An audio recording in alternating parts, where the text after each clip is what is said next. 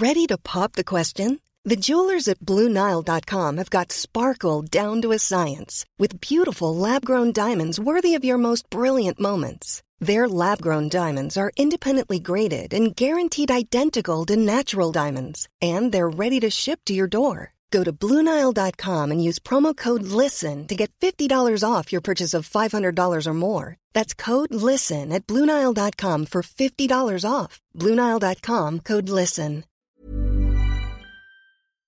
Hello? Hello? Podcast Network Asia. Stand by. I'll be right there. Flair for you more. He's got you locked on. Sans talk about topics outside of the syllabus. Outside of the syllabus. This is a class that you shouldn't miss. Class that you shouldn't miss. Class that you shouldn't miss. Together with Marlon, Mark, and Paul. This is cl- class dismissed.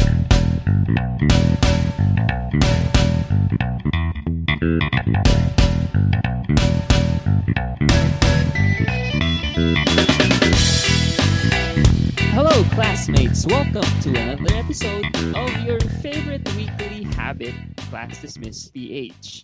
This is your weekly kwentuhan about topics not usually covered in our classrooms, but we feel from experience that are very essential at mahalaga talagang pag-usapan.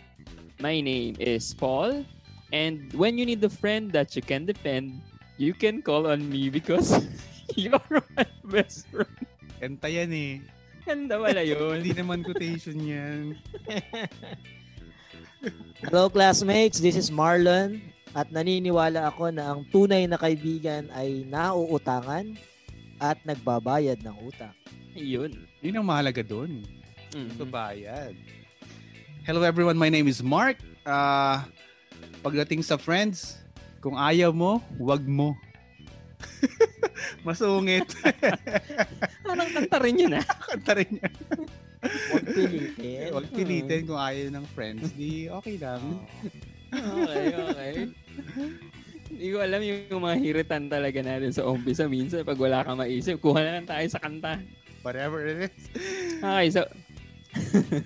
so thank you again, classmates, for keeping us in your background week after week. Siyempre, before we go deep into the episode, remind muna natin ang mga classmates natin, mga pre, na pwede tayong makipagkwentuhan through our online social media account. Sa Facebook and Instagram, you could find us at Class Dismiss PH. Sa Twitter naman, you could find us at PH underscore class. At syempre, you can always follow your favorite podcast, Class Dismiss PH, sa uh, Spotify, Google Podcasts, Apple Podcasts. All you have to do is look for Class Dismiss PH. Yun. Mga, mga pre, this will be our 22nd episode. Mga haba-haba na rin ang ating nalakbay, ano, natakbo. Mhm. So, medyo marami na rin tayong topic na napag-usapan kasama ang mga classmates natin. And well, I hope you are all taking notes, mga classmates. Medyo malapit na ang final exams natin. Final exam. Sumimik natin. May pa-exam pala tayo. May May pa-exam. Lahat pala makapag-review muna. Pero tama yung sinabi ni Lord kanina, medyo marami na rin tayong topics na na-cover. So week after week, meron din tayong realizations pala. Yung mga topics natin, parang relasyon. Parang mga tao rin pala sila. Maraming dumarating, pero pagdating ng panahon, for many different reasons, marami din yung umaalis. I wonder kung bakit umaalis yung mga taong dumarating sa atin. Pero, bago natin Baka hindi ka na pag-usapan yan, mahal, pare. baka hindi na tayo love. Hindi nyo na ba ako mahal? Pero bago natin pag-usapan yan, magkumustahan muna tayo ng ating mga buhay-buhay. How was your week, mga pare? Simula tayo kay Pare Paul. Ah, okay. Week is uh well, I got emotional. I don't know if you saw the inauguration of President Joe Biden sa US, no? Uh, and when I saw Hmm. Lady Gaga singing their anthem, I, I got emotional simply because I felt that there was hope in her singing. Alam niyo yun, pa, parang yung pagkanta niya, parang punong-puno ng pag-asa that, that, that finally uh, parang an, an administration that created a great divide in their nation has ended. And now this time tapos nag-message pa si President Biden no? Parang he's going to be the president daw for all Americans even especially dun mga hindi bumoto sa kanya no? So he's gonna be calling for unity calling for everybody to parang take part and make America the great nation, the kind nation na nakilala nila. Na, na yun daw ang totoong Amerika, yung buo, yung United. Hindi ko na po Galing. napanood yung inauguration. Ano yung kinanta ni Ate Girl? Ni Lady Gaga, anthem pare, the National Star anthem. Spangled uh, Gotcha. national anthem Gotcha. nila. Tapos si J-Lo kumanta rin ng isang patriotic song na ang galing, ang galing. Tapos ang ganda nung ano, wala, nung Love, apo ni love Joe don't go sa Biden, ting ba? mo yan. Actually, ang kinanta niya pre, let's get loud. Let's get la. Si Katy Perry, di ba, nag-perform din? Ay, hindi ko alam, pare, kung Oo, nag-perform. Dalawa lang yun sa inauguration eh. Baka meron Nakita- silang parang special video performance. Mga may fireworks, fireworks pa sa likod. Ewan ko sa White House or sa ano yun. Hmm. Hindi ko rin napanood parang si paring Mark eh. Kasi medyo busy dahil uh, midterms week ngayon. Not ko lang pala. Last week pa pala yung ibang prof. Ano. Ang napanood ko yung mga nagtaray na presidential spokesperson. pare. Ay, nako. Pero wag natin pag-usapan. Wait lang, nag, nag-hair flip ka ba, Lon? Gusto ko yung hair flipping dyan. Ayun, Kasi ano naman, sobrang Oo. defensive naman ni Ate Girl. Diyan. Kasi So, wala pa lang sinasabi niyo ba interview. na sinasabi niyo bang wala akong honor and excellence? Do I have to make a comment? Sorry. Pangat ng boses. Do I have to make a comment? Parang si ano yun eh, nanay ni ni Joseph. Joseph. Ni ko ni Yokoy. Anyway, yun nga, nagpa-exam tayo ngayon sa mga students natin sa BSU. At nung binilang ko pre sa kalendaryo, more or less, three weeks na lang pala ang klase bago finals week na ulit. Tapos na ang first semester. Marami pa rin na. ako nababasa sa mga students na parang papagod sila sa online class, sa setup natin ngayon. Pero sabi ko nga, wala tayong magagawa. Mag-tiis-tiis muna sa ngayon dahil siguro sa, on our part sa mga teachers, inisip ko na lang kung paano wag dumagdag sa pabigat sa mga students at ah, kahit papano ma-enjoy pa rin nila yung ginagawa nating ano, pag-aaral. Alam mo yung best way para hindi dumagdag sa pabigat sa mga students, pre? Una pre, yung mga activities na ibibigay mo sa kanila, hindi dapat for the sake na may magawa lang, ma- maging occupied lang sila sa sa kasi may mga ganong idea na parang kailangan may ginagawa sila. It doesn't follow na may ginagawa sila, may natututunan sila, eh, di ba? Parang dapat Okay. relevant talaga. Oh, relevant. Tsaka useful yung magagamit nila talaga yung pinag-aaralan namin sa sa klase. Ang Pero Yun yung yung prob- nakikita ko. oh. Go ahead, Mark. Pero feeling ko yung the best way to not to be a pabigat, well, konyo. Para hindi ka masyadong pabigat, huwag ka na magturo. Okay na yun. Pro student pa tayo, right? Ganun ba yung pagiging, ganun, ba yung pagiging pro student? Huwag Hindi magturo. nagtuturo. Huwag ka na magturo kasi, di ba, isipin pa nila yung subject mo, papagawa mo activities. Three weeks Ayoko, na lang ayoko, naman. ayoko naman gayahin yung dati nating prof sa ano na ayaw na daw niya magtoro, di ba? Ay na magtoro. Ah. ang, ang problem lon with this modular approach, no?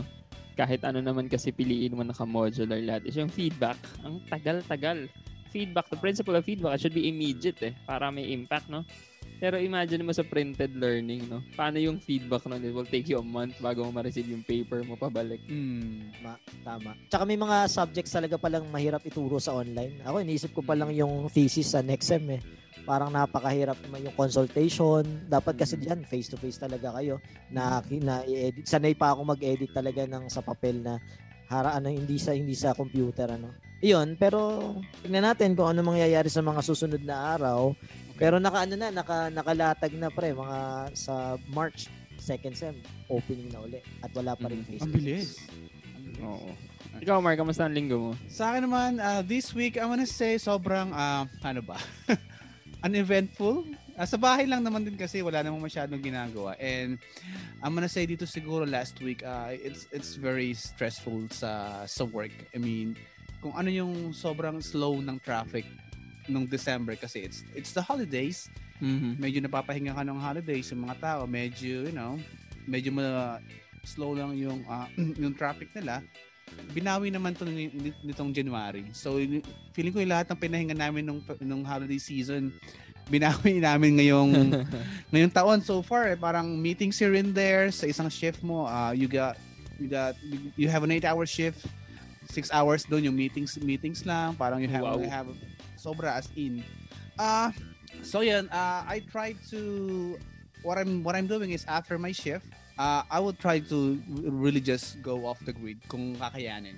Alam mo yun, Mm. para at least although hindi na iwasan talaga minsan tumatawag pa rin kung mga follow-up, follow-up. Pero kung kinakaya na go off the grid talaga ako para at least uh, napapahinga tayo ng konti. And I realize, know, I mean, we've been doing this for 10 months. I realized uh, lately talaga na sobrang, sobrang kailangan talaga din natin magpahinga. Even if we are working from home. Kasi medyo, gaya nga nang nasabi natin before, wala nang masyadong, dili, wala nang masyadong linya kung ano yung trabaho, kung ano yung bahay lang. So, So ngayon talaga nag-set ako ng boundaries what is work, what is not work. If it's time to rest, then go ahead and rest. So sana ayun din yung ma matuloy ko na ma-incorporate moving forward kasi if I'm not going to be doing that, then it, may, medyo mahirapan talaga mentally, physically, and emotionally. It's going to be very taxing. So sana matuloy-tuloy natin.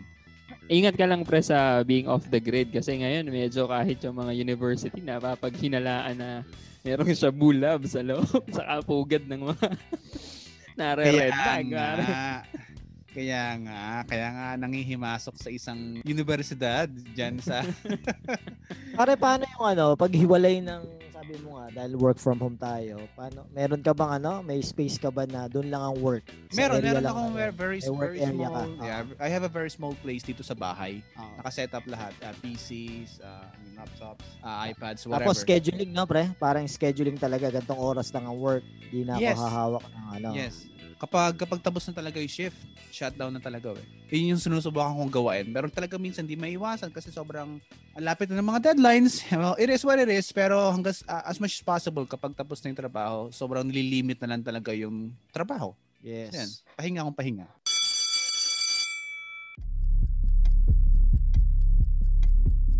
If true crime is your thing, check out a killer new podcast, The Last 24 Hours, where we examine gruesome true stories of murder here and around the world. Season 1 coming soon on Spotify, Apple Podcasts, and all other podcast platforms.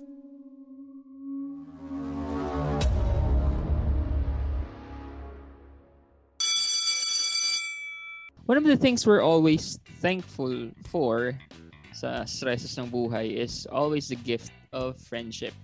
So if you're wise and experienced, and again, wise, you'd be blessed with really good friends. And you'd surround yourself with really good friends and close friends. Yun yung mga blessing na hindi natin mapapantayan ng monetary value eh. So they are really great. So sometimes, itong mga pamilya na to, itong mga kaibigan na to, we treat them as family to us.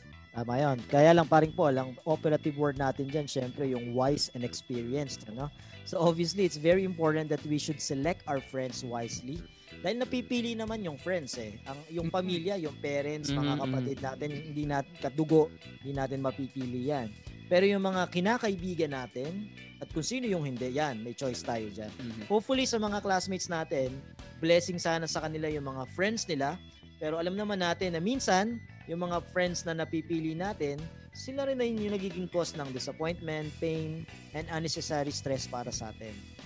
No, totoo yan. I would agree with you, paring Lon. Especially nung mga bata pa tayo. At kahit na siguro nung sa iba na medyo nag-a-advance na, nag-a-advance na ng age, madalas hindi natin nabibigyan ng sapat na decision-making process yung mga kakaibiganin natin. So, madalas din nagkakaroon tayo ng confusion sa pagtingin o pag-classify sa mga kaibigan natin. Uh, you know, um, minsan we thought of people as friends, but what we don't really realize is we don't have that level of connection with them baka at the end, akala natin friends pero acquaintance lang pala yung relationship nyo. Hindi pala talaga friendship levels. So, Level. level. So, Level. there's levels to this eh. Alam mo yan? Level. Baka naman, pre, ibang level na ako sa'yo. Ibang level ka sa akin, pare. To the highest ka. There was an article published in 2019 sa, at psychology dot, uh, psychologytoday.com by Susan Diggs White.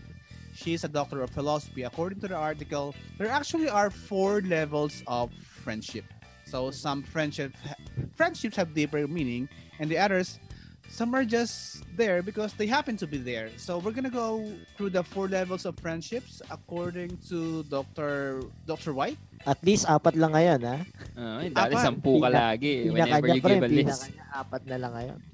Final Ano, four ano daw lang. yung levels na yan? Ano, ano daw yung levels na yan, pre? Ang unang nakaabot sa final four ay, ang first level is acquaintances. Okay. Acquaintance. Kakilala mo lang. These are the people Mm. who we see on a fairly regular basis that we sort of know, at least we make enough, you know, small talk with them or idle talk with them. Uh, but we don't really have that desire or emotional connection to deepen that relationship. Kaya nga nasabi Okay. ko nga na-insert, ito yung mga kakilala mo lang, kabita, kabatian mo lang. Mhm. Actually, I was banking on that word yung kabatian. Kasi di ba dito sa mga sa barangay or sa office or kahit saan, kung may kakilala ka, tatanguan mo lang eh. So, so Hmm. that is not actually, for me, that is not a greeting. It's more of an acknowledgement that, okay, nakita kita. O, That nakita you mo exist, ako. ano, that you exist. Tanguan tayo, parang ganun Mhm. eh. Pero that's not really uh, at a certain level na para parang that's not enough for us to chat over something. Dito ganun eh, pag nagmomotor ako or nagbabike, pag nakita mo yung kakilala mo, namumukaan mo, tatanguan mo lang. You just raise your, minsan nga kilay lang eh. Tataas mo lang, okay, you exist, I exist, but we don't have to go past existence. Parang ganun. Okay. Kahit sa mga katrabaho, totoo yan. Sa BSU, halimbawa, halos 1,000 plus kaming ah, faculty dyan.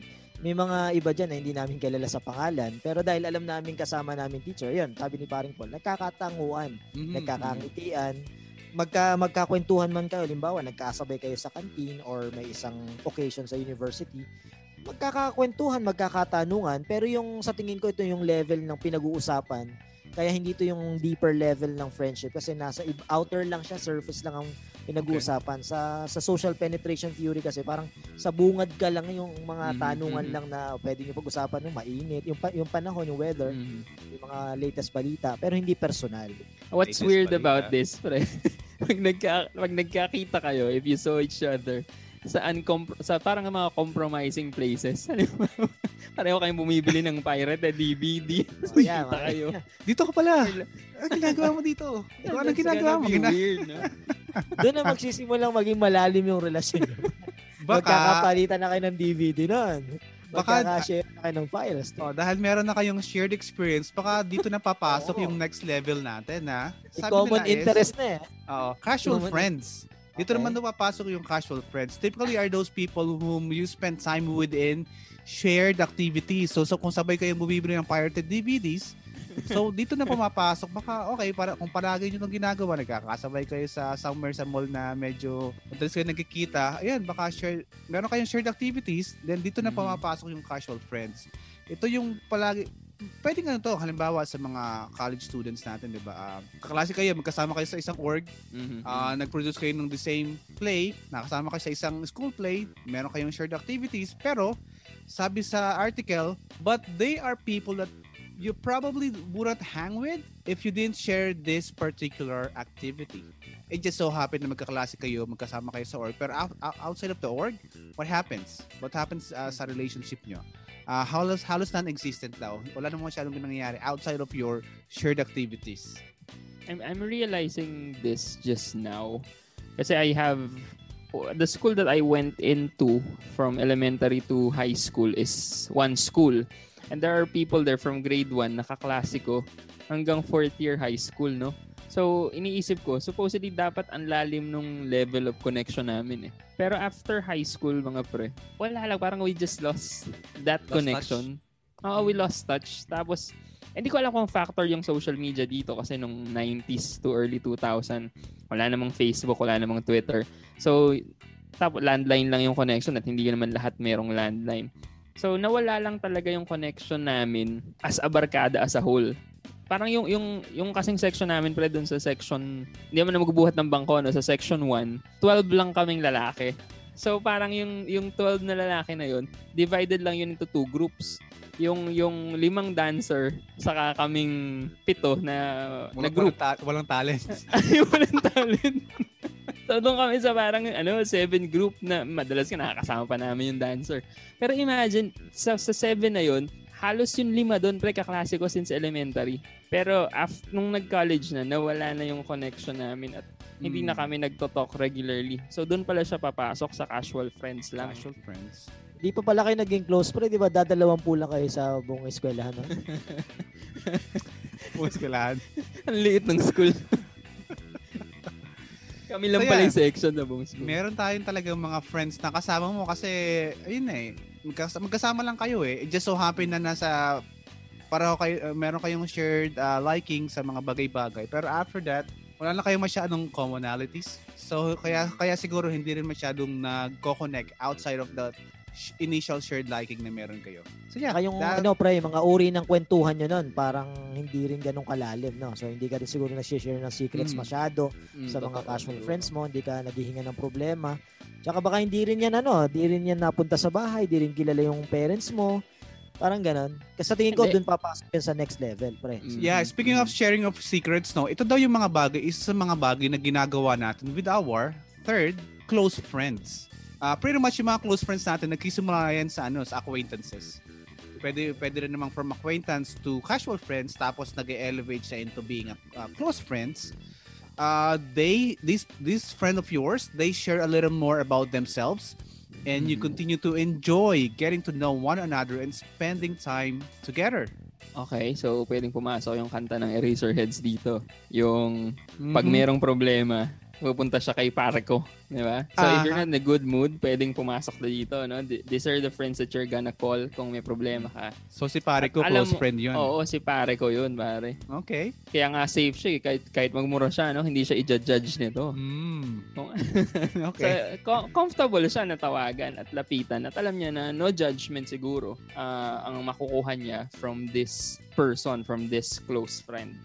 Ako pre, sa tingin ko, magiging, uh, makukonsider mong close friend na yung isang kaibigan kapag yung ano, sa akin ha, personal, yung nagkatampuhan na kayo. Ibig sabihin nun, kasi parang may nasaling na siya na sobrang ah, personal na sa'yo.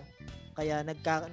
Kasi di ka naman magtatampo sa hindi masyadong close sa'yo eh. Di ba? Kasi That's naman, pag true. casual friend. Di ba? Yung Mm. pag casual, casual friend lang, di naman kayo magkakatampuhan nun eh. Ah. Kasi ano bang ano bang magiging magiging affected ka ba kung may dinadamdam sa yung isa. Pero pagka Mm. yung close na talaga doon. So may mga friends tayo pala na you touch base to talk with some of the personal things about yourself. So yun na, you know, sa problema sa love life, minsan domestic yung mga problema sa bahay. Ah, minsan naman napagbubuhusan mo ng mga angst and rants mo sa mga bagay-bagay.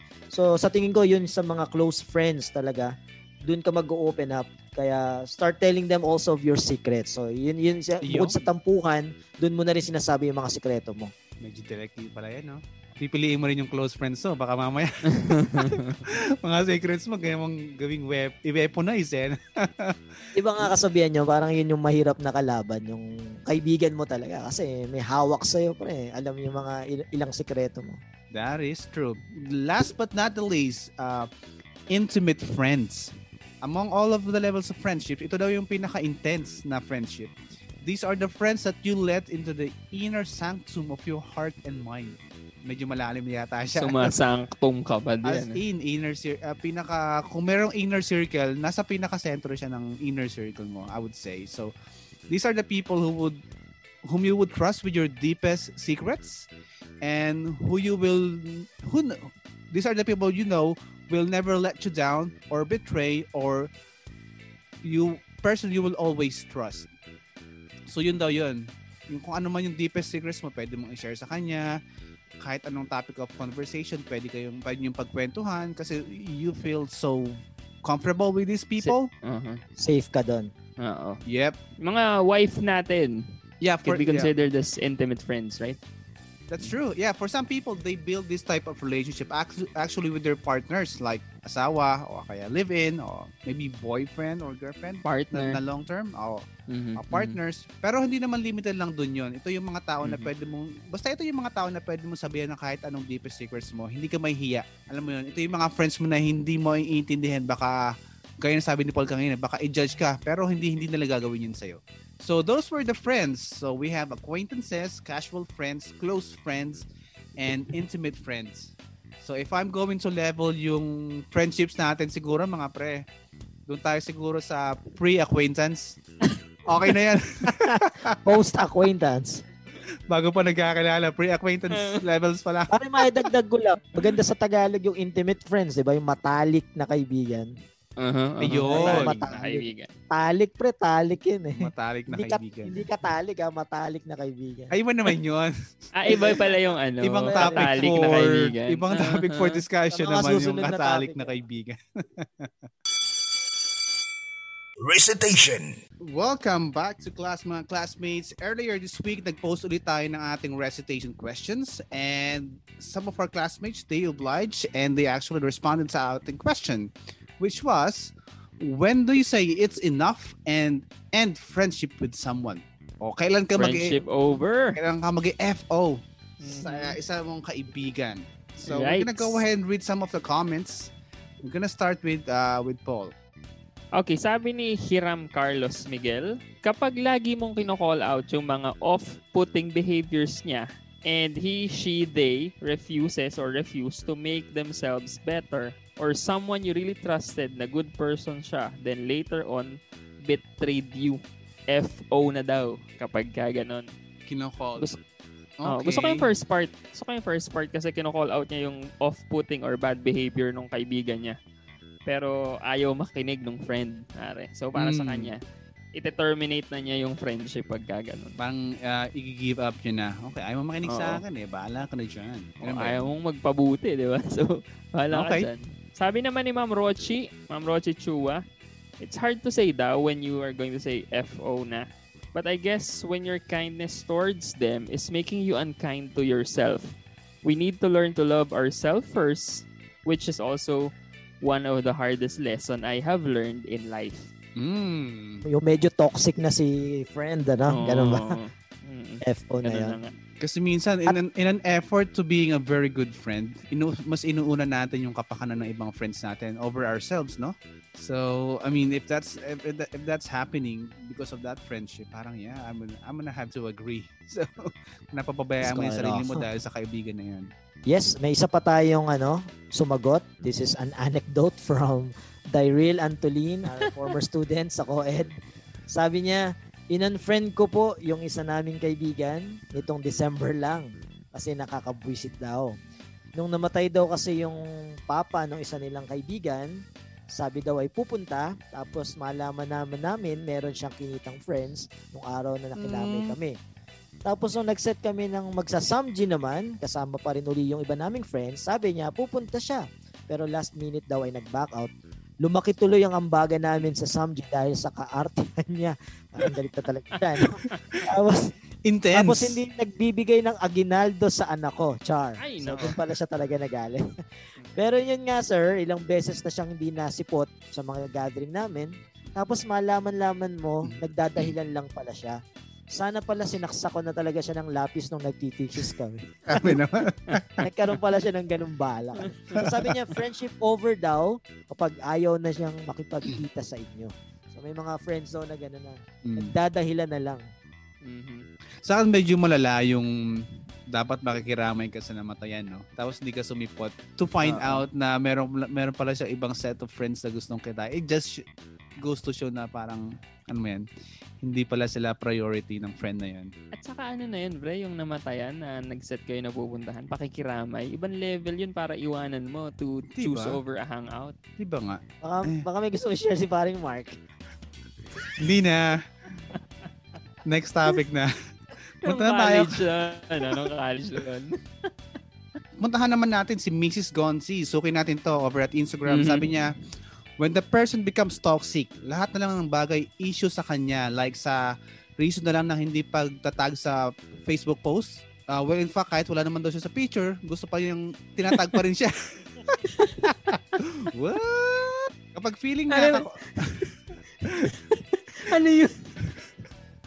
Ewan ko ba doon? gusto niya pa involve siya siguro. Baka si Sabi niya- Lord dyan, pare. Si Lord kaya kahit wala, dapat nakatag. Ay, nako. Kapag feeling niya kakompetensya kanya and he or she wants to dominate the friendship, like siya daw yung mag- magde-decide with everything, that's the time to end the friendship. Pero hindi ko kanaya nagpapatag sa picture kahit wala siya sa picture. Oo nga. That, that's weird. Ang alam ko lang, yung nakikisingit sa picture. Si Cookie Okay lang yun. College. Okay lang Si yun. Cookie Okay. college. Sabihan Photo ni Bullet, bomber ba "Ano na, picture nung bata. Last comment for now, we have Bea Marian at Mhm. Instagram as well. Sabi niya, FO na kapag si friend ay may inferiority complex, may thinking na anything you can do, I can do better. Competition pala si si friend, no? Siya na lang palagi yung tama at may manipulative behavior. Nobody deserves to be abused in any relationship. Mhm. So, okay lang maging cutthroat, pero hindi naman ganong level na gusto mo laging ikaw ang ano, ano. Oo naman. I mean, tsaka pag over-domineering na eh. I mean, may Mm. mga bagay na magpapadominate ka sa ibang aspeto, pero hindi naman palagi. Hindi naman sa everything, sabi nga ni Thea. Mhm. Ang So- konyo ng mga, ano, sumagot natin kaklase sa recipe. Aha. Ay, kasi nga, ganyan. Ish-ish. Mga classmates, since our childhood, childhood, we've met a lot of friends. We built different levels of intimacy with them. Simula nung pagkabata, we met a lot of people nung nag-aaral tayo ng elementary, high school, and even nung college. Marami tayo nakilala at naging parte ng mga buhay-buhay natin. Nung nagsimula na tayo ng trabaho, mas mas nadagdagan pa yung social network natin, mas lumawak pa. Ang dami natin naging kakilala, daging dami naging kaibigan. Pero ang tanong ko siguro, haba-haba ng sinabi ko is, nabibilang nyo ba? nabibilang nyo ba yung lahat ng naging friends nyo? Ako for sure hindi ko nabibilang kasi ang dami naman talaga nating nakasama at nakilala simula nung acquaintance natin sila hanggang naging intimate friends. Lon, Ilan yung mga naging kaibigan nyo? Lon, sa ng sinabi ni Mark, alam mo yun, parang class dismiss ni Mark with Marlon and Paul na lang. Featuring. with, with ano. Di pare, si Facebook lang naman talaga kasi yung may listahan ng number of friends. Mahirap Ay, bilangin eh. Uh, mahirap bilangin. In the first place, wala naman kasi tayong inventory ng mga kaibigan din natin. so, according to Robin Dunbar, isang British anthropologist, pre, human brains daw have a limit on how many meaningful relationships they can track of. So, yung meaningful lang talaga yung medyo uh, parang nagmamarka no, sa isip natin. Yung may according bilang. to Dunbar, Ah. yes, oo. according to Dunbar, a person daw can track 5 intimate friends, Ah. 15 close friends, 50 friends, and 150 casual friends. Pero si Facebook, kahit ano ba, 5,000 ano? 5,000 pare. Oh, Kahit ilang libo 5,000. pa yan. Limit niya. Oo. Five intimate friends lang. Yung, yung, 5 daw, oh, parang- 5 yung intimate friends. oh, top of head ano, sila lang yung Hmm. lima na maaalala mo. Family na yon yung sinasabi ni paring Mark kanina. Ah, paring Paul na family, na. Oh. Oo. Hindi na Mm. iba, hindi na iba. Kasaing na tapos may sarili ka ng drawer dun sa bahay. Kasi meron ng sipilyo, meron ng dalang sariling sipilyo sa bahay siguro. Oo, meron na. May extra na underwear na dun. So, may isang survey din pre, no, in connection with that sa US, uh, 2004, yung Gallup poll.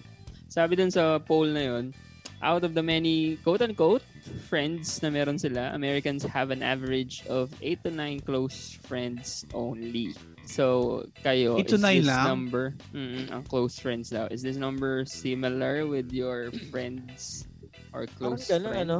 Hindi sumusobra sa 10 hanggang maximum na siguro 15, no? Sa mga So, yung tipong mabibilang mo talaga sa daliri, ano, yung close friends mo. No, siguro nung high school, LM tayo, feeling natin dami nating close friends, no? Pero nung patanda tayo ng patanda, pabawas ng pabawas yung quote-unquote close friends natin kasi mas, siguro mas nadidefine natin yung friendship siguro as we go along, no? So, yan, siguro yung 8 to 9, medyo, ay, medyo pasok to sa, para sa akin personally. at patuloy na nababawasan, ano, pre? Oo, yung mga hindi nagbabayad ng utang, ine-ekis na Ekis na, ekis. Ekis na. Also, as a side note, nab- nabanggit ka ngayon ni parang ninyo sa Facebook, meron siyang counter ng mga friends. Uh, there was a research conducted in 2016 and published in The Telegraph. Sa Facebook daw sa US, a, a person has 155 average Facebook friends. Out of the 155, 43 lang daw sa Facebook friends nila yung maituturing nila ng genuine friends. That means 27% lang ng Facebook friends nila yung genuine talaga. And then out of 155, maliit lang yung percentage yung pinagkakatiwalaan mo na tawagan in the event of a crisis. So that's the number for that is 4 lang or just Yung 2 FB po- friends. Oo. Oo, 2.5% lang of your of their Facebook friends ang masasabi na talaga nila na pinagkakatiwalaan nila. So intimate Totoo friends. pre. Marami tayong maraming friends sa Facebook na hindi mo alam kung paano mo naging friend. Eh. Minsan na, nanay pala ng ka- kaibigan. Kasi kung may connection, nasa Ay, kasi, Oo. kasi naman pre, nung Facebook, nung kausuhan niya, your Facebook account is judged based on the number of friends that you have. Oo. Ngayon, ako nga, nag, ano ako dyan pre, nag, maximum ako, nag 5,000 ako to the point na yung mga bago mong estudyante na gusto kong i-add, hindi mo na ma-add. Kasi nag, nagkota na.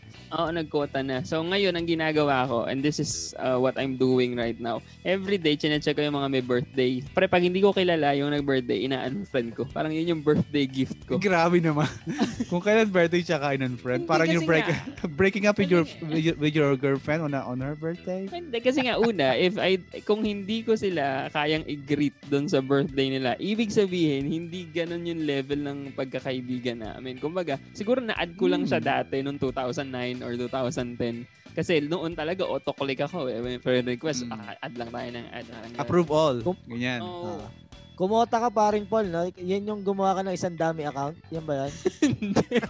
Eh, speaking of dummy accounts, no, I, I wonder sa mga friends natin sa Facebook, ilan, ilan percentage kaya dito yung mga trolls lang, no? Ay, yun naman yung ano, yun naman yung Ah. proud ako, pre. Wala akong Facebook friend na troll. Paano mo na naman nalaman yun? Ay, kasi nga, ina-unfriend ko daily, pare. Isang taon ko nang Okay. ginagawa yun. Eh. So, So, ilan ikaw na yung- friends mo ngayon, pre? Sa Facebook? Ngayon ba, 3,000 na lang. 3,000. Okay, okay. Ako siguro Marami mga almost close to 2,000, pero medyo madami pa rin. Pero siguro kilala ko lang doon, mga 25%. Ah. K- k- kailangan kasi nating mag-add mark ngayon kasi we're trying to compensate for the lack of Facebook account ng isa dyan. Ay, totoo yan. nasa Twitter naman. For some reasons, no? Kaya add ako ng add na naman ngayon eh. Dahil yung isa dyan walang Facebook account. Nasa Twitter naman tayo. Hindi mo Okay, na ma-promote yung podcast natin. Oh, di walang ma-promote. Are, nasa, nasa Twitter na saka Instagram. Kayo naman. Okay, so tama yung mga pinag-uusapan natin yan. Ano? We gain some, we gain a lot, pero over time, may mga, for, for some reasons, we also lose some of our friends. Pero at sabi nga ni paring Mark kanina, habang tumatanda tayo, mapapansin natin, parang naiiwan na lang talaga sa atin yung mga totoong friends. Yun na lang, sila na lang ang natitira. Maraming dahilan din kung bakit natatapos yung mga friendships, no? So at this point, classmates, siguro, let us discuss bakit nga ba may mga pagkakaibigan na nagtatapos or natatapos? Bakit hindi na lang manatili yung lahat ng friendships? So there are ta- there are tons of articles over the internet that zeroed in on this, but there is one article from Bustle.com that we would like to share with you, classmates. So we're gonna go with the first one. Siguro magsimula tayo kay paring Lon. maganda rin pa rin na habang we go over this ano list, makita rin natin kung pasok dito yung mga sagot ng mga classmates natin nag-participate sa recitation. That's right. Okay. First on the list is they make you feel worse. So could be a lot of reasons, ano, disrespect, they put you down, they shut down your feelings. Well, there might be occasional day when a friend could say something that hurts your feelings. If you walk away feeling worse almost every time you get together, that is probably a sign that the relationship is more harm, harmful than uh, it is uplifting. So may mga pagkakataon na parang kaya nga kaya mo nga kailangan ng friends, 'di ba? Parang ma- ma-share mo yung mga problems mo rin minsan to share and also your triumphs and success. Pero kung lagi na lang na parang dinidiin ka at nasas, mas nawawasa kapag kasama mo sila you feel worse, parang tama nga, FO na dapat pag gano'n. Mhm. Toxic talaga. Kaya ganun. Number two, sabi dun sa article is you can't trust them to keep your secrets. Uh, we know how important trust is in any relationship. Ay, ay, ay. right? Confiding in your friends to keep your private things private is very important. Sabi ni Dr. Hafiz, isang uh, neuropsychologist sa New York at, at faculty member sa Columbia University. Now, if you find that one friend daw who repeatedly shares information that you specifically ask them to keep to themselves, hindi sila healthy na kaibigan. So, chismosa. Sa akin, ito yung number one siguro. I mean, di ba, pinagkatiwalaan mo eh. Tapos, di betray yung ka. trust mo. Oo. Binenta ka pa. Especially by, by doing that, napasama yung image mo sa ibang tao or napahama ka maybe sa trabaho. So pag gano'n, sa para sa akin for for the most part walang second chances yung ganun. Uh, trust is a big is a big deal for me. Yun. Tsaka Number yung ganun, ganun tao pre, parang ano eh, yung parang hindi ka mahalaga sa kanya. Parang wala siyang concern sa'yo kahit masira nga yung reputasyon mo. Di ba? Parang basta mapabuti lang siya. Oo. Mhm. Ano ba yung value ko sa iyo? If you don't value my trust to you, then ah, okay. I, I'm not going to reciprocate. So, yun na lang din siguro. Number three, ah bakit daw tayo naghiwalay? Sabi nila, if they take advantage of you. Ito yung mga kaibigan natin na kapag tinatawagan ka, oh pre, kailangan ako dito. Punta ka dito saglit. Magkapatulan ako sa'yo. Tapos, pag naman sila yung kailangan mo, Wala. hindi mo makontakt, sin zone ka lang. maybe they regularly ba- borrow money for you. Minsan uutangan ka nila. Pero pag sila naman yung kailangan mo, oy pare, meron ka mga natabi or something. Hindi sila nagre-reciprocate. Mhm. So sa, para sa akin naman sa, sa for them eh, sa akin naman kasi yung friendship minsan medyo transactional din yung dating. Give and take, pre. give and take Give and siya. take. Oo. Give and take siya. So Pero sila, take ng take. take and take. Yung mga ganyan, oh, mga kabig ng kabig. Oo. So, ayun. Pag meron na tayong ganun friends, eh, nagiging madalas na dahilan din daw yun ng FO. This is quite common para yun, no? Yung mga naaalala ka lang pag may kailangan ka. Chat-chat. Pag may kailangan sila, o biglang mag-chat-chat, no? Yun, ka naman kinakamusta nito eh. Di ba? Alam, Oh, Pare, kamusta lang- ka na? Hindi mo lang mag good Bigla ako afternoon or out good, good evening. Ah. Meron tayong friends na meron tayong na, friends na ano parang tagal mong hindi nakausap, 4 years, Ah. 5 years. ah. Tapos biglang magpa-pop up sa messenger. Uy, pakutang nga. Ako marami ako nagiging Wala, bagong walang friends intro. yung ano, eh, malapit na pasukan sa uh, BSU. Marami ako nagiging bagong friends. Sa, o dating friends na nabubuhay ulit. Eh. Bakit daw? Mhm. Kakamustahin ka kung kamusta, kamusta ka na pag medyo mahaba ng kwento yung pinsan ko kasi, yung kapatid ko kasi, Nagpapasok. Ang- ang- nakapasa. oh. Ang weird lang sa akin, pre, sa experience na yan, kahit minsan hindi ko friend, yung tipong nasa acquaintance level lang, biglang feeling close sa'yo. Like, pre, kamusta ka na? Pwede mo, baka naman pwede mong tulungan. Sige. Hello? Hindi nga tayo nagkakamusta. biglang ganyan ka kagad. Wala nga akong inaanak sa anak mo eh. Minsan pare, may mga dati tayong estudyante. Yung pag, di ba, pag estudyante natin, Lon, yung pagka, habang hawak mo pa yung klase nila, ang bait, no? Lagi kang kinakausap, lagi kang binabate. Morning. Oo, pero pagka hindi mo na estudyante, pag nakakasalubong mo na, hindi ka mangitian, di ba? Yun, tinatandaan ko yun, pre. Lagi ko sinasabi sa isip ko, pagka ito, humingi ng pabor sa akin, walang maasahan sa akin. Like, if you're only kind to that person because of the favor that you might get, parang that is not friendship or even at parang even civil, parang hindi para sa akin. Moral yung ganun gawa. User, ano pre, user. user yun eh. So, User pagka ganun, friendly. tinatandaan ko yan.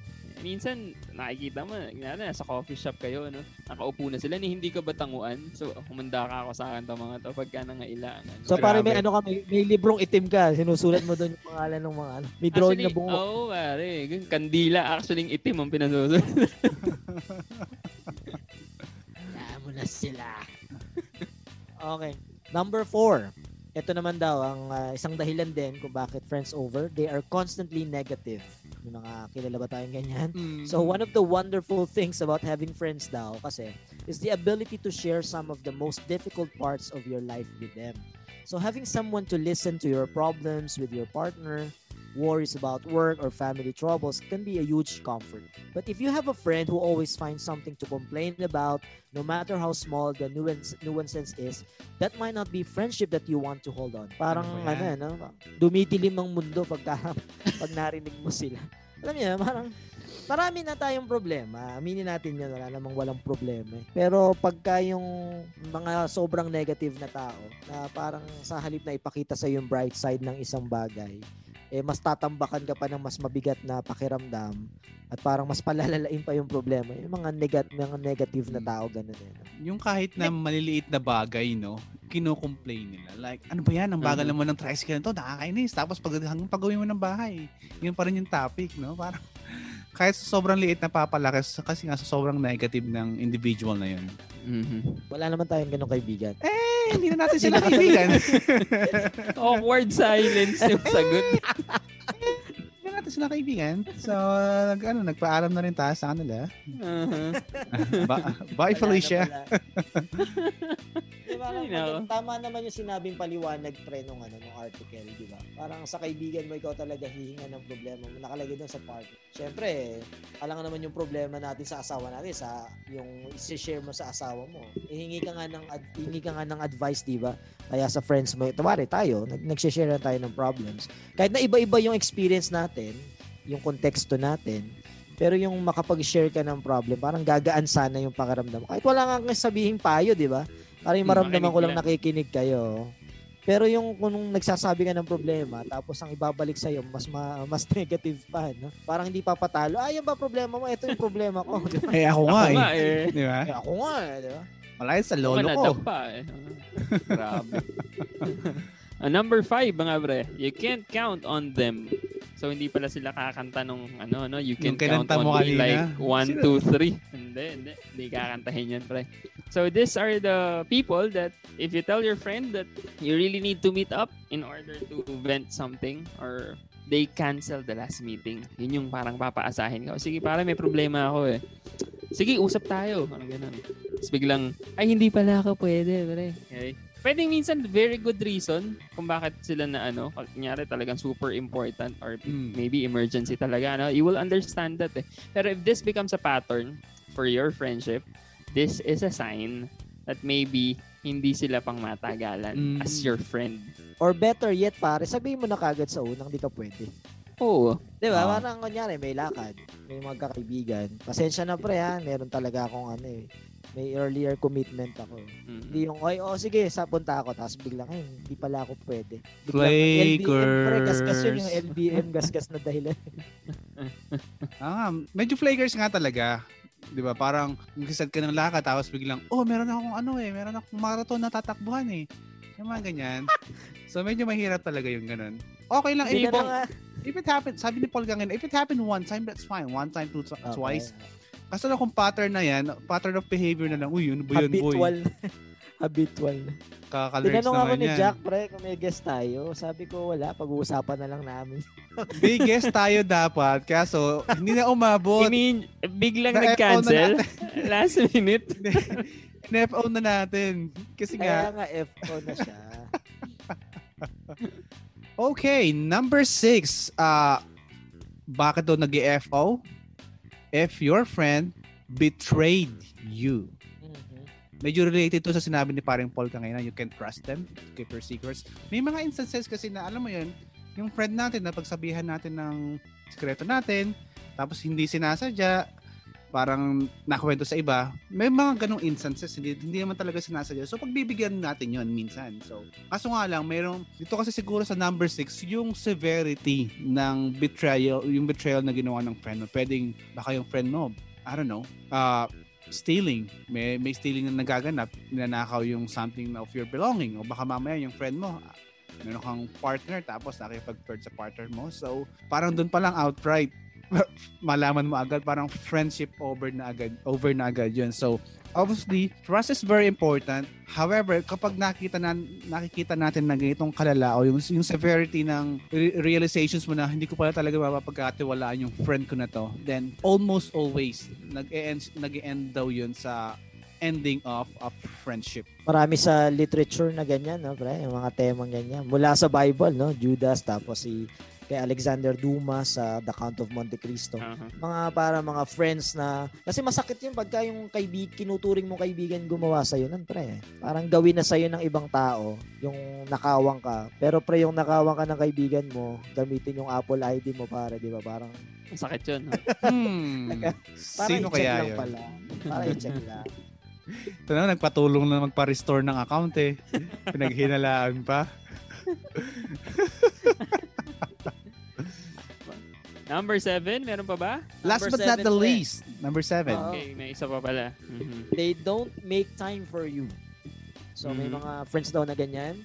So chances are you're pretty busy with work, your social life, and seemingly endless list of chores, and your friends probably are too. But there's a difference between having a hard time coordinating schedules and having a friend who is regularly disinterested in spending time together.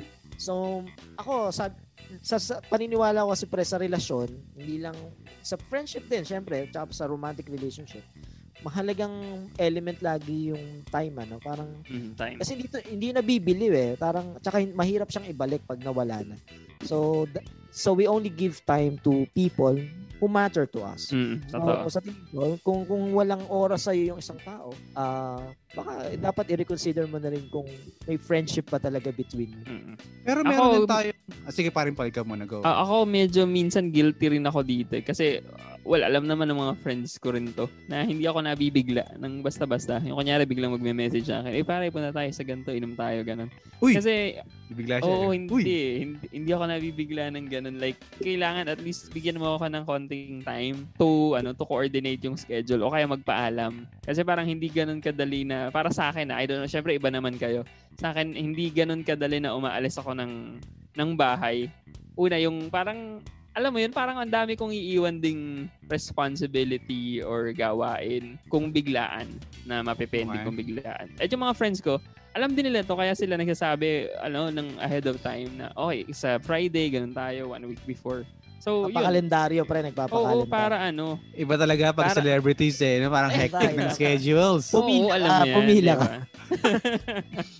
Hindi, hindi talaga. Parang hindi ko nakakasanayan na gano'n yung nabibigla. Bata pa lang ako. Hindi, na, hindi, ko, hindi ako nakahatak ng biglaan. eh. Pero yung mga friends ko, alam yun. So, ako ganun din ako sa kanila. Like, o sa gantong panahon, dito tayo. Ganun. Mm. Okay. Just pero meron ding ano, pero meron ding friendships na you know, that, parang they withstood the test of time. May mga friends na okay lang kahit hindi mo masyadong i-maintain, quote unquote i-maintain, pag hindi mo masyadong pagtuunan ng pansit, okay lang sa kanila eh.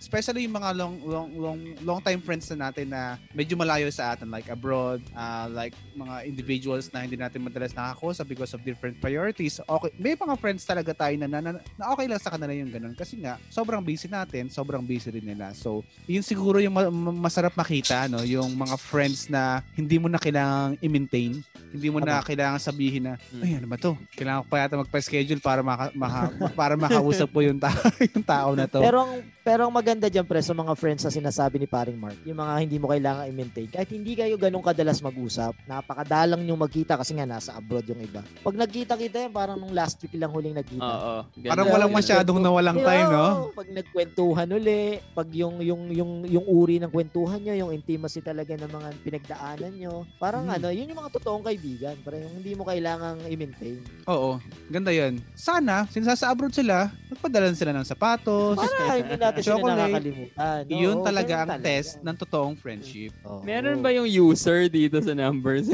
Ta- hindi, na. meron na tayo mga friends na friends over na tayo. Ay, hingi tayo ng hingi ng padala eh. naman Hello, people of the earth. This is Red, host of Bago Matulog with Red Olguero, wherein I don't use this voice. It's actually a late night show podcast. My guests are people who are very passionate about what they do, and we talk about that. So check it out on Spotify or wherever you hear your podcasts. Just search Bago Matulog with Red Olguero.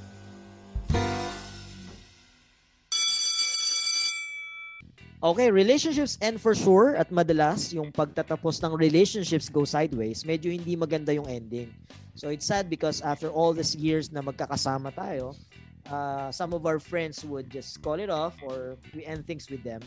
So maybe it's not the, the thi- exactly the way how we want it to be. Mhm. Kasi nga, ah, yung breakup nangyayari sa lahat ng klase ng relasyon. May it be romantic relationship or ed- every other form of relationship. Some relationships are bound to not last. At totoo rin ito sa friendship. Kaya lang, Mark, eh, I don't know if you'll agree with me. Sa, sa Philippine culture, if you want to end friendship, normally hindi ka na lang magpapakita, hindi mo na lang kakausapin. 'di ba Magpe-fade away na lang. Totoo, sa Pilipinas, hindi masyadong uso yung breakup sa mga friends kasi din eh. No? Parang sabi mo nga kanina, they will just ghost you, they will just fade away, Mhm. big- bigla na lang. Hindi pala bigla, gradually sila mawawala sa circulation mo. It happens. Kaso nga lang siguro sometimes uh, it happens uh, not in a good way that you'd want it to be. Sabi nga ni Mar- paring Marlon kanina, sometimes it happens in a very ugly ma- uh, ugly manner.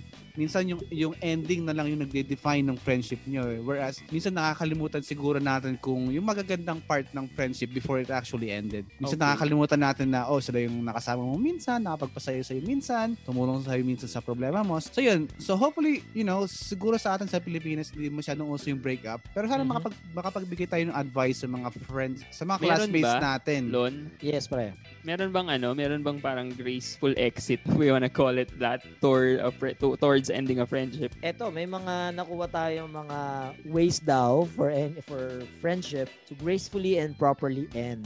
Mhm. Kasi tama si paring Paul, ano, sa kultura natin, medyo pang may, may tawag tayo yan, medyo passive-aggressive tayo eh. Pag magkakaharap, di ba, hindi tayo masyadong magsasabi ng nararamdaman natin. Pero pag magkakatalikod, di ba, doon tayo naglalabas ng sama ng loob sa tao. Pero sa tingin ko, ito, yung mga advice na ito, pwede ito sa virtually, kung sa online mo, sa text mo lang sasabihin o gagawin or sa harapan. Kasi nga, hindi naman tayo ganito nga sa kultura natin. Pero ito yung mga advice, sabi, do it in person. Mm. Eh, hindi pala pwedeng virtually, eh, no? Do it in person. Parang yung Okay. sinasabi ni paring Paul kanina, parang mawawala na lang bigla. Pero kasi nga, hindi tayo ganun ka-frank as a people. Mm. Pangalawa, pick the right time. Number three, come prepared. Four, be honest. Five, suggest a cooling off period. May cool off din, ano? Number six, don't place blame. Mm. Seven, don't, uh, show sympathy. And number eight, try to forgive. Okay.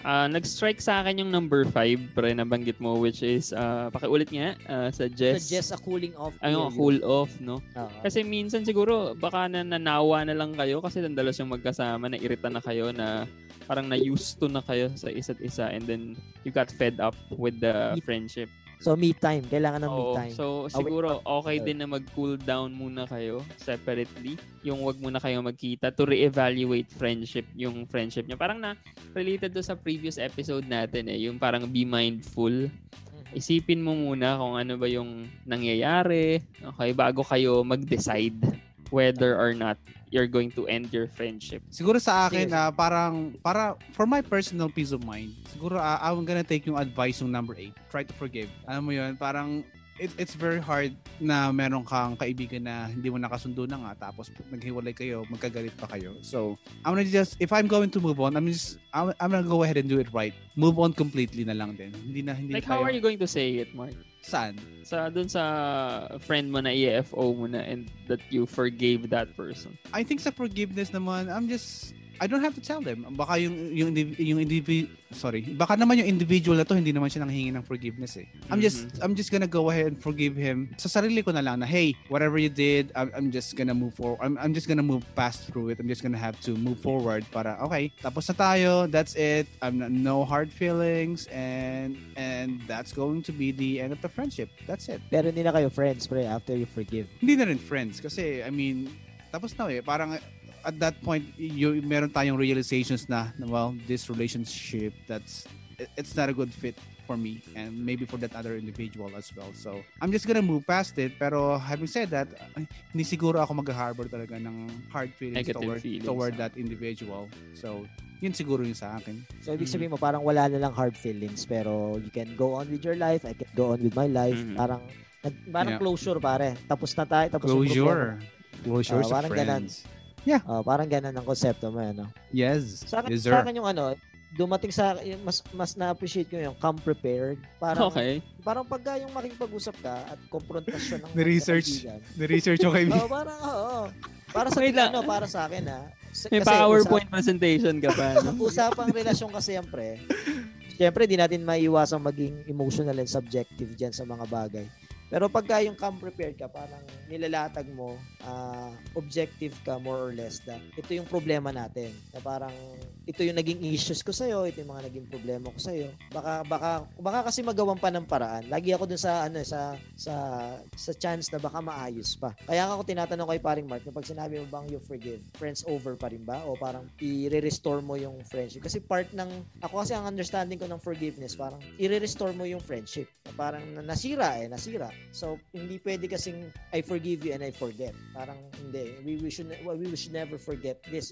Kasi pag finorget natin to, mauulit at mauulit. Unless, friends over na, sabi ni Paring Mark. Kaya kung mag-uusap kami, konfrontasyon ng kaibigan, eto yung issues ko. Para, kasi baka mamaya, pre, mag-uusap kami, magpa, ma- umiyak lang, di ba? Parang mad- madala ka dahil kaibigan mo nga, eh, parang mawala na rin yung issue mo. Parang naging masyadong emotional yung, yung naging approach sa mga bagay. Kaya pwedeng may PowerPoint. okay gusto ko yung PowerPoint na yan Di ba? O kaya Prezi. Para. Nakakahilo. Alright, at this point, classmates, I think it's high time for us to conclude this episode about ending relationships or friendship over. Medyo madami na ng research na basa, no? ang dami nating napag-usapan Actually nga, eh. Baka mas mahaba pa tayo sa regular one hour-ish na dun, eh, ish-ish na kwentuhan ngayon. Marami kasi So- tayong friends over. Ganun? Maraming, maraming nag-friends Oo. over sa atin.